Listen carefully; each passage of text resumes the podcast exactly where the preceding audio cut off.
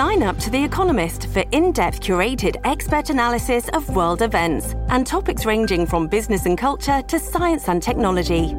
You'll get the weekly digital edition, online only articles, curated newsletters on politics, the markets, science, culture, and China, and full access to The Economist Podcast Plus. The Economist is independent journalism for independent thinking. Go to economist.com and get your first month free. Resolute Square.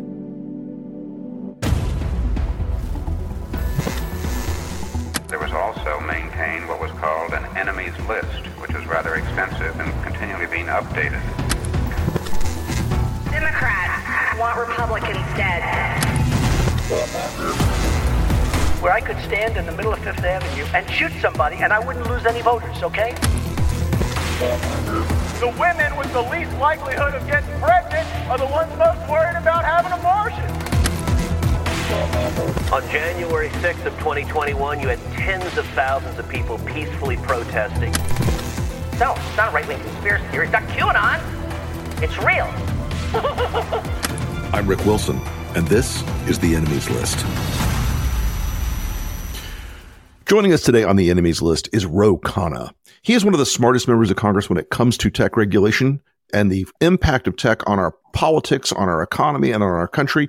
And we're so delighted he's with us today because I want to ask him some questions that I am that I am just not smart enough to understand the implications of yet. And I think a lot of people will appreciate learning more about where we're going with big tech, the emergence and consequences of AI. And with that, Ro Khanna, welcome to the enemies list. Thank you so much for joining us. And I wanted to start out with the question that seems to be consuming a lot of people in the tech space right now. What's the direction right now of of the emergent AI industry, and what are the upsides, downsides, economic pluses and minuses in your mind? Where do you see it heading? I know that's a very broad question, but I think it's something that a lot of people are focused on right now. Well, first of all, Rick, thank you for having me. Thank you for your advocacy for democracy and Thank your you. voice on social media as well as on, on uh, a, a broader uh, framework, which actually is a good place to start. Uh, the technology by by itself is relatively neutral and can amplify good voices like yours and bad voices. And our challenge is how do we make sure the technology is doing good for society and our country? I think when it comes to AI, we should make a distinction between two types of AI. There is the current form of AI, which is machine learning, which in a Right. simplistic way, think of it basically as autocomplete. You know how when you're doing a search on Google, it figures out what the best search is, or if you're writing an email, sometimes uh, it can complete the sentence. Machine learning in a complex way is just taking a lot of data, figuring out a pattern, and saying, okay, this is the next iteration of that pattern. There's the second issue of AI, which is general intelligence. And we're at least AGI, uh, right. Yeah, AGI. And we're at least five to 10 years away from that. And there's a huge philosophical debate of is that even possible for a machines to approximate human learning? But I think what, what's relevant is to focus right now on what we are doing, which is machine learning. And then you look at, okay, what are the benefits or not benefits of it? Let me talk briefly about some of the benefits. I was at a uh, White Rabbit, a company near my district, and what they do is they use this AI to look at mammograms. And it turns out when you have a radiologist that uses AI for mammograms, you get a lot of improvement in both in detecting a positive, but the actual benefit is if you have a negative, it's easier to certify that it's a negative. And so many women who come in, they get peace of mind easier and cheaper than having to wait a long time, weeks before figuring out whether they're positive or negative for breast cancer. That's an example of a positive use of AI. Another positive use of AI is let's say you have a kid in school and you want to know what the best curriculum is. Well, they can take a lot of data and figure out, you know, maybe your kid needs a, a little bit more work in this kind of math or, or this kind of reading, and you can really customize uh, the, the program. What are the negatives? Uh, take a very co- uh, basic case, uh, uh, pornography. I mean, now you don't, you can have victimless pornography. And I think actually over the next six months, that's going to be one of the biggest challenges in terms of a practical problem. And of course, there are issues of uh, if you have garbage data into an AI program, you're going to have garbage outcomes. So those are a few things off the top of my head.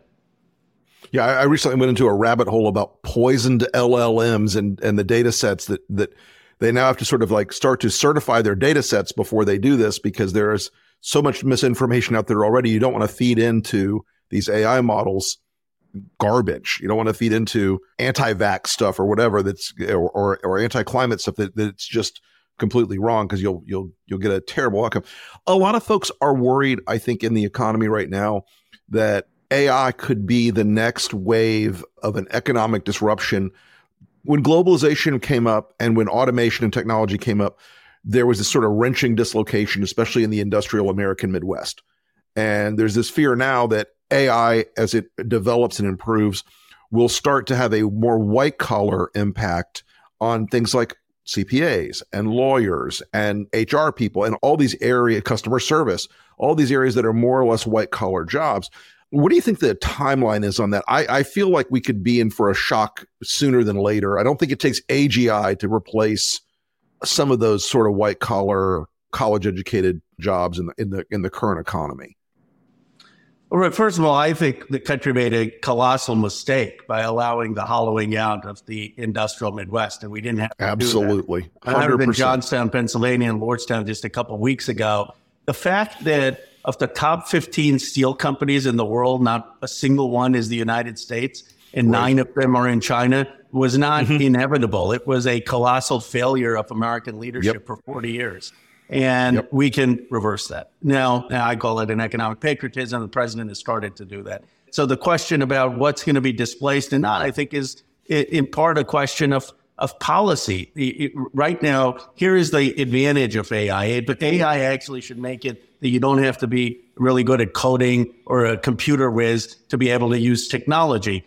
When you had the power loom, for example, in the Industrial Revolution, and Paul Krugman writes about this, mm-hmm. uh, initially the people who used to know how to use the power loom, they got a ton of money. Once the power loom became easy, everyone was able to make money. In some ways, AI could do that to the valley. Right now, the computer whizzes are making a lot of money. If AI makes it that you and I, anyone could use this technology, you could have it actually augment the experience. Now, do I think there's going to be mass automation? I don't. And here's why uh, I could be wrong, but here's why I don't think that. When you go into a CVS and you buy something and you have that auto checkout lane, mm-hmm. how many times do you have to ask a representative to say, sure. oh, the credit card, they all take my credit card. I don't know this. I don't know the right price, right? So the question is, how do we use this technology in a way that is a tool that people can use to augment their experience? And I think that requires two things. It requires us having much more technology proficiency, technology understanding from K through 12 and and beyond. Whatever you want to do, you're going to need to understand machines, whether you want to be a machinist or whether you want to be someone who's a journalist or someone who has a podcast. And the second thing is we need to have the worker perspective in developing what the appropriate use of technology is. And if we do both, we could actually see but AI could bring a lot of the manufacturing here back. It could create new jobs. Sure, and I think a lot of it's policy. I spoke to some guys who are doing some aviation stuff, and it's like some of these tools are actually allowing them to start doing things that they would have ordinarily had to either outsource or would have taken like a staff of 20 engineers to do and now they're they're being able to validate some of these test results and things. I think you're right. I think there is an economic lever there where it can be a real unlock for a lot of prosperity in the economy. But one of the things that i think I, uh, that i certainly as a political guy concerned about I, I i was ahead of myself in 2019 when i wrote my second book and i said we're going to have a wave of deep fakes in the 2020 election that is going to surprise you. We didn't but I don't think we're going to dodge that bullet in this election. What do you think of the implications of some of the stuff that that I mean, uh, some of the deep fake materials. In fact, somebody did a deep fake of me the other day, a voice deep fake of me. Uh, it, somebody, a, a friend, not somebody who was you know doing something malicious, but it was kind of surprising. It was kind of like very on fidelity. What do you think the political implications of some of that rising ability to do deep fakes, both visual and audio, are going to have on this election? I'm concerned. That's actually one of the biggest concerns I I have because, uh, as you know better than me, Rick. I mean, we're in such a polarized nation that a few percent can really oh, yeah. swing an election. I mean, if we were in a place where presidents were winning with 55, 60% of the vote, right. it'd be very different. Or senators were winning, which we were at one point, you know, FDR, Reagan. Yeah. But we're sure. in a place where there are a few hundred thousand votes that are going to determine these key states and vote for the Senate and the presidency.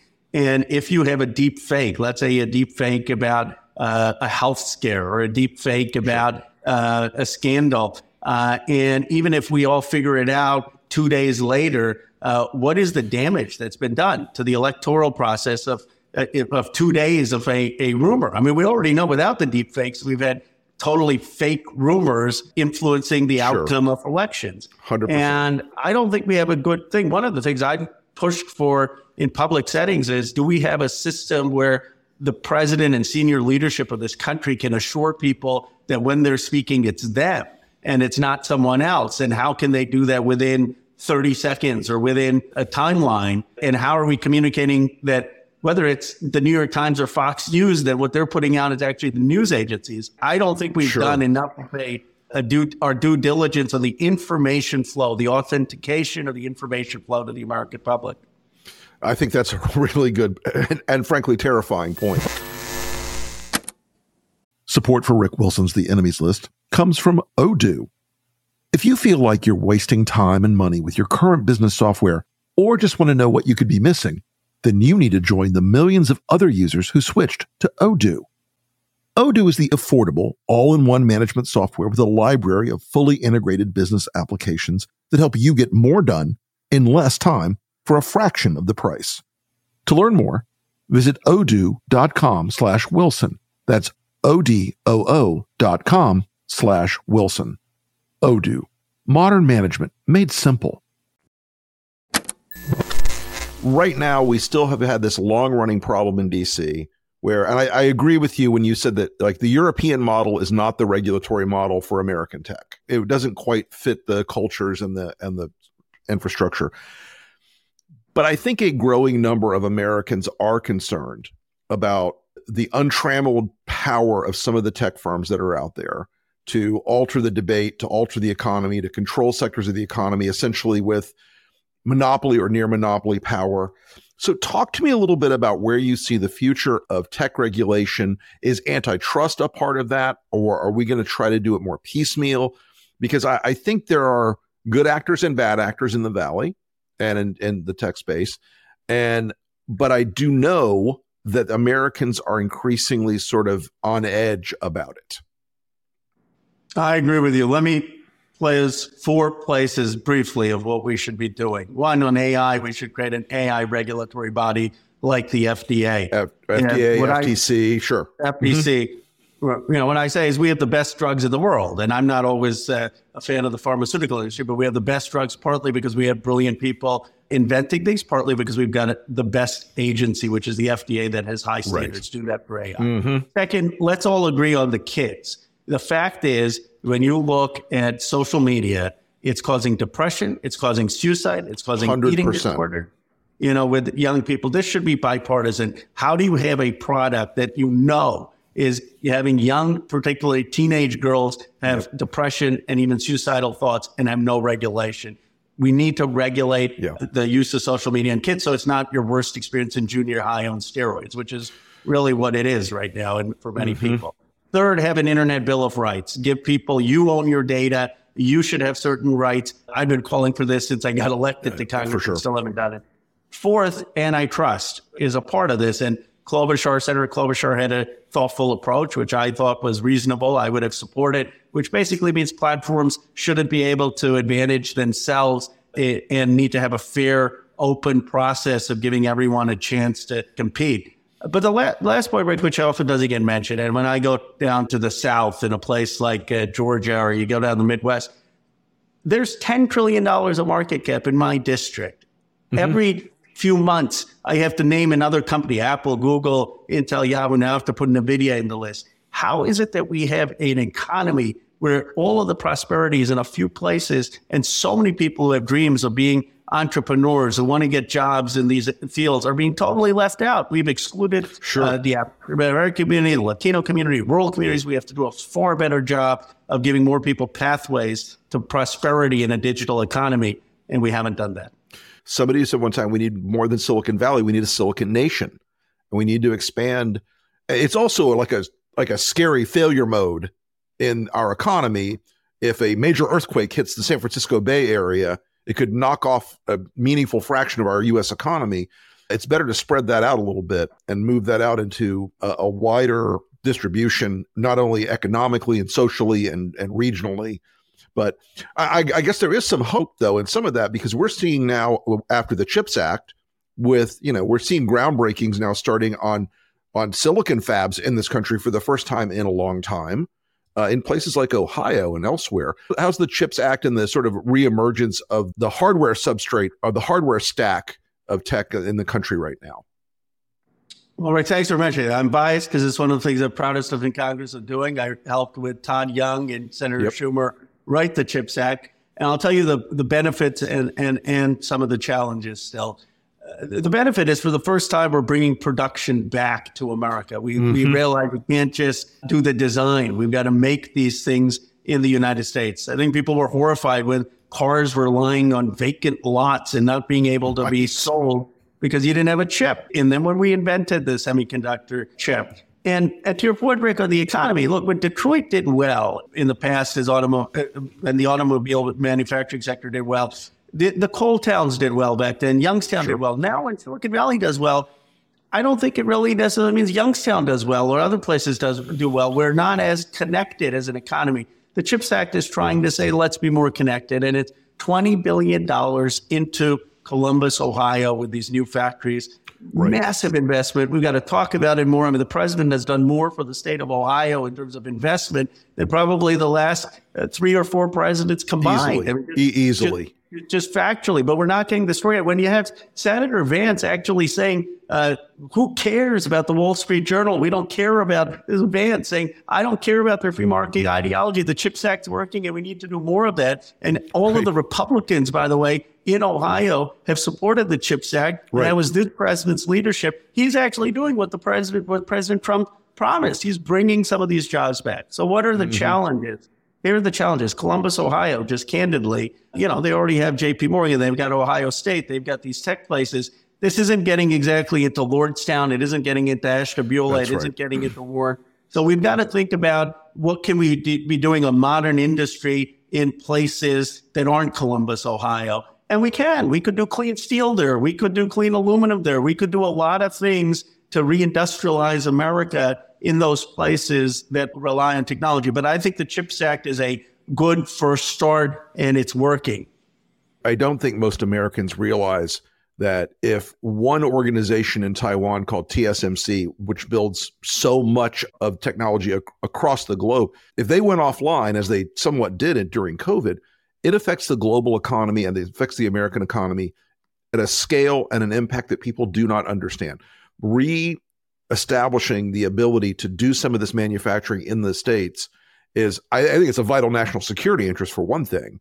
Uh, but it also has an economic lift that that I think is enormously important. Let me ask you a question about Congress because you know years and years ago we had that the the, the sort of like weird tech ignorance of the series of tubes, and last year we had the is it on the Wi-Fi when we were talking about Facebook and privacy is Congress up to the task of taking on a lot of these big technical challenges? Because there there are so there are still a lot of guys who think their flip phone is the is the cutting edge of tech. I sometimes worry about that because I feel like people don't have a real grasp of even the terrain of the questions and challenges of tech in both the House and the Senate.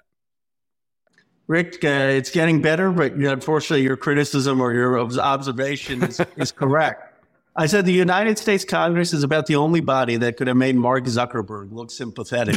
People came in with Zuckerberg and said, go get him, go get him. And then they saw the members of Congress and senators asking questions and said, God help us. You know, we probably are better off with Zuckerberg or something. I mean, it was, it was embarrassing. And, and here's the point, Rick no one has to be a computer scientist. We don't. No. We don't want a Congress of computer scientists. No, uh, no. But you know, when people talk about the economy and they ha- have Jamie Dimon or others come in, you may disagree with their critiques, but no one thinks they don't know what they're talking about. They may say they're ideologically opposed, but we haven't had that same uh, sense of immersion in technology. And this is where I think uh, having a, a gerontocracy, bluntly, in our Congress yep. and Senate has made us out of touch with modern life. Like these folks aren't, they don't do their own tweets. They're not on Facebook themselves. They're outsourced that to 30 and 40 year old staffers. And it would be like if you've never driven a car and you always have your staff member driving your car and you never actually had to drive it,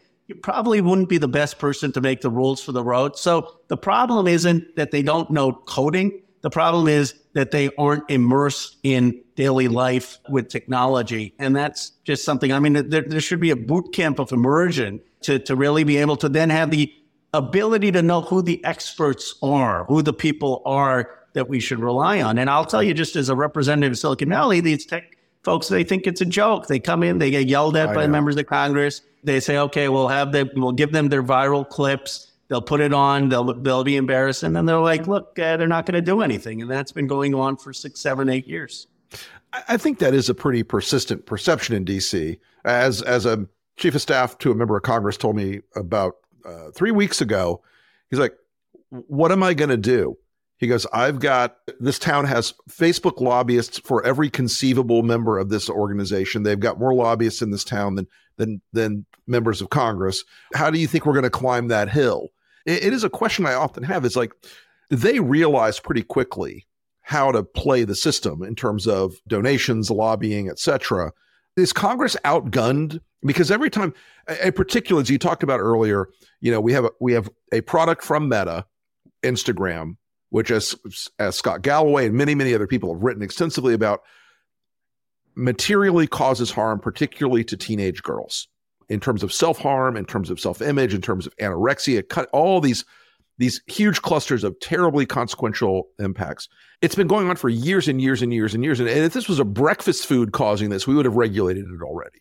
We would have taken a step already. If this was a, a something else causing this, we would have already regulated it. Uh, is Congress just outgunned by the lobbying community that Facebook has and, and the and the tech firms have in DC?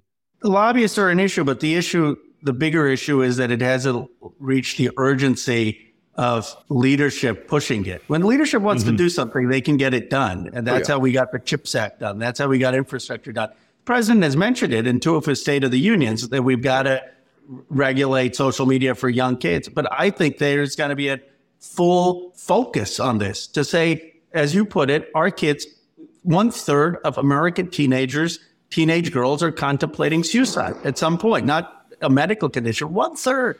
That should yeah. send alarm bells in this country. Yeah. Social media isn't the only cause, but it's a cause. I mean, I've been out to dinner where, you know, family members, something girl or even boys, 15, 14, in the middle of dinner, they'll get up, leave. I said, where are they going? The post an Instagram picture. I said, what, what is going on? How are we allowing that in right. this country? There are some very simple regulatory bills, measures we can take. It should be bipartisan.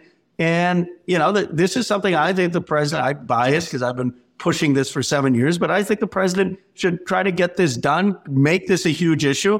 And and if, if the Republicans oppose it, run on it in 24. But I actually think you'll get Republicans supporting some of these simple reforms.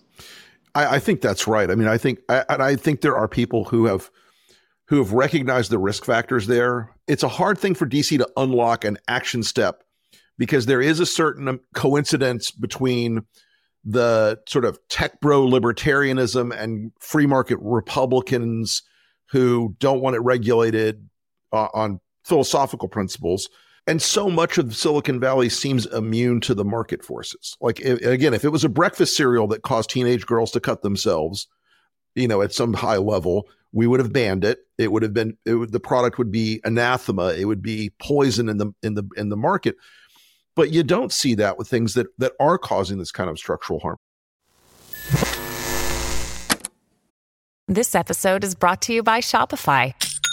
Forget the frustration of picking commerce platforms when you switch your business to Shopify, the global commerce platform that supercharges your selling wherever you sell. With Shopify, you'll harness the same intuitive features, trusted apps, and powerful analytics used by the world's leading brands. Sign up today for your $1 per month trial period at shopify.com slash tech, all lowercase. That's shopify.com slash tech.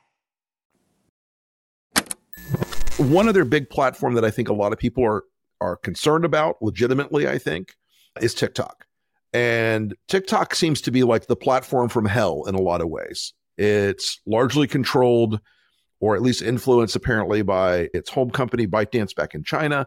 There are the algorithmic nature of it is it's consuming an enormous amount of time, effort, energy, and reshaping, you know, a generation with this algorithmic feed. What are your thoughts on TikTok? Where's where's it sit in Washington these days of, of either regulating it, forcing a spin out, or anything like that?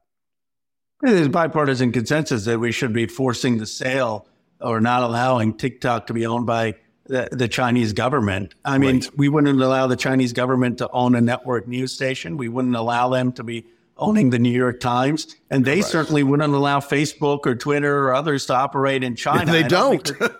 yeah, you know? it doesn't seem that this is a close call, and the the danger is that you could have subtle manipulation of a lot of our young folks in terms of what they're seeing in videos. Sure. And I, I just don't think it's worth the risk. Why do we, why take that risk as uh, the United States of America? So I, the consensus is there in Congress. I hope that the administration will take action on this and force the sale of it. I think that TikTok has been this sort of like an iceberg effect in the culture so far is it is providing so many hours of entertainment and content and influence on a particularly like 30 and younger cohort in our economy and our society and our politics that I'm not even sure we're accurately measuring it yet. Our polling has started to try to like tease it out a little bit and dig into it a little bit, but it's it, it's still a very it's an enormously powerful platform without any accountability because if there was an American version of TikTok, as you said, there's no way in hell China would allow something there that could influence that large a cohort of their population.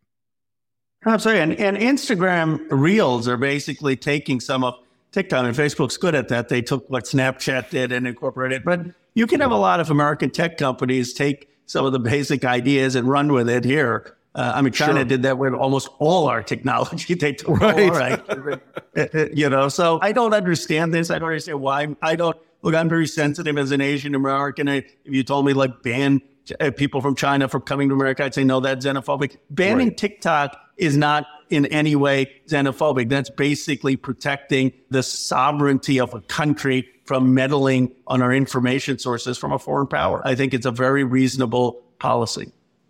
TikTok's going to be a probably a bigger fight than Meta or Twitter or anything else in the coming in the coming years because it's it's still growing. Its influence is enormous. Thank you for keeping an eye on it in Congress. Congressman Ro Khanna, thank you so much for joining us today on the enemies list. Uh, how can people find you on social media? Well, I appreciate it. I'm in at Ro Khanna on, on Twitter, on Facebook, and uh, appreciate uh, your voice, Rick. And I appreciate, you know, you've been one of the leading people, of course, against Trumpism, but I appreciate in particular your thought on these issues because, in my view, after we defeat Trump, if whatever comes beyond, if we don't address these underlying issues, we're going to remain a deeply polarized country. And it's Couldn't really d- addressing these structural issues to try to bring us together after the uh, the, the, mess with uh, Trumpism. Yeah, it's going to be a long road, my friend. Well, thank you again, Ro, and uh, you, we'll look forward to talking to you again soon. On today's enemies list is Tommy Tuberville.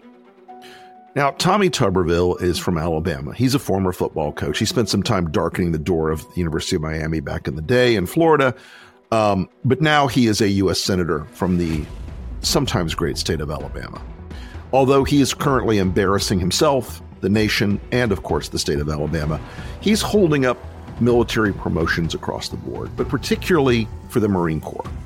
Tommy Tuberville is a small man with a big mouth and he's decided he's going to freeze promotions in the Marine Corps until the Department of Defense um, follows along on a whole bunch of petty little bullshit political positions he has, um, many of which involve choice. But it, it's well beyond that. His, his, it's it's the amorphous wokeism uh, game that these guys like to play these days. Tommy Tuberville doing this does not help the U.S. It doesn't help America at all. It helps Xi and China it helps ISIS, it helps Vladimir Putin, because what he's doing is crippling the Marine Corps. Uh, people who should be promoted into, into jobs are not leaving. People who are are timing out on their retirements are leaving. He's leaving many, many jobs in the Marine Corps unfilled. and including the Commandant of the Marine Corps. So if you're a Tommy Tuberville constituent in the great state of Alabama, you might want to tell him he's on the enemy's list.